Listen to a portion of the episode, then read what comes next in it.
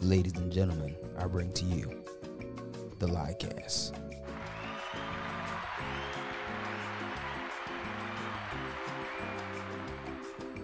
So, as we wrap up the new year, I leave you guys with this episode. You're hearing this on or after January the 18th of 2024. So the first 18 days of the year has been crazy. Socially, I guess. But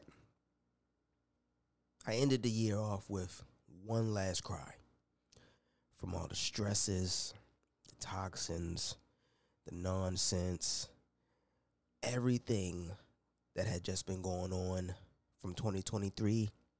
I got that shit right on out of here. It was needed. Needed. Do it more. Do it more often, do it more frequently so that it isn't built up. Takes a lot for me to get it out.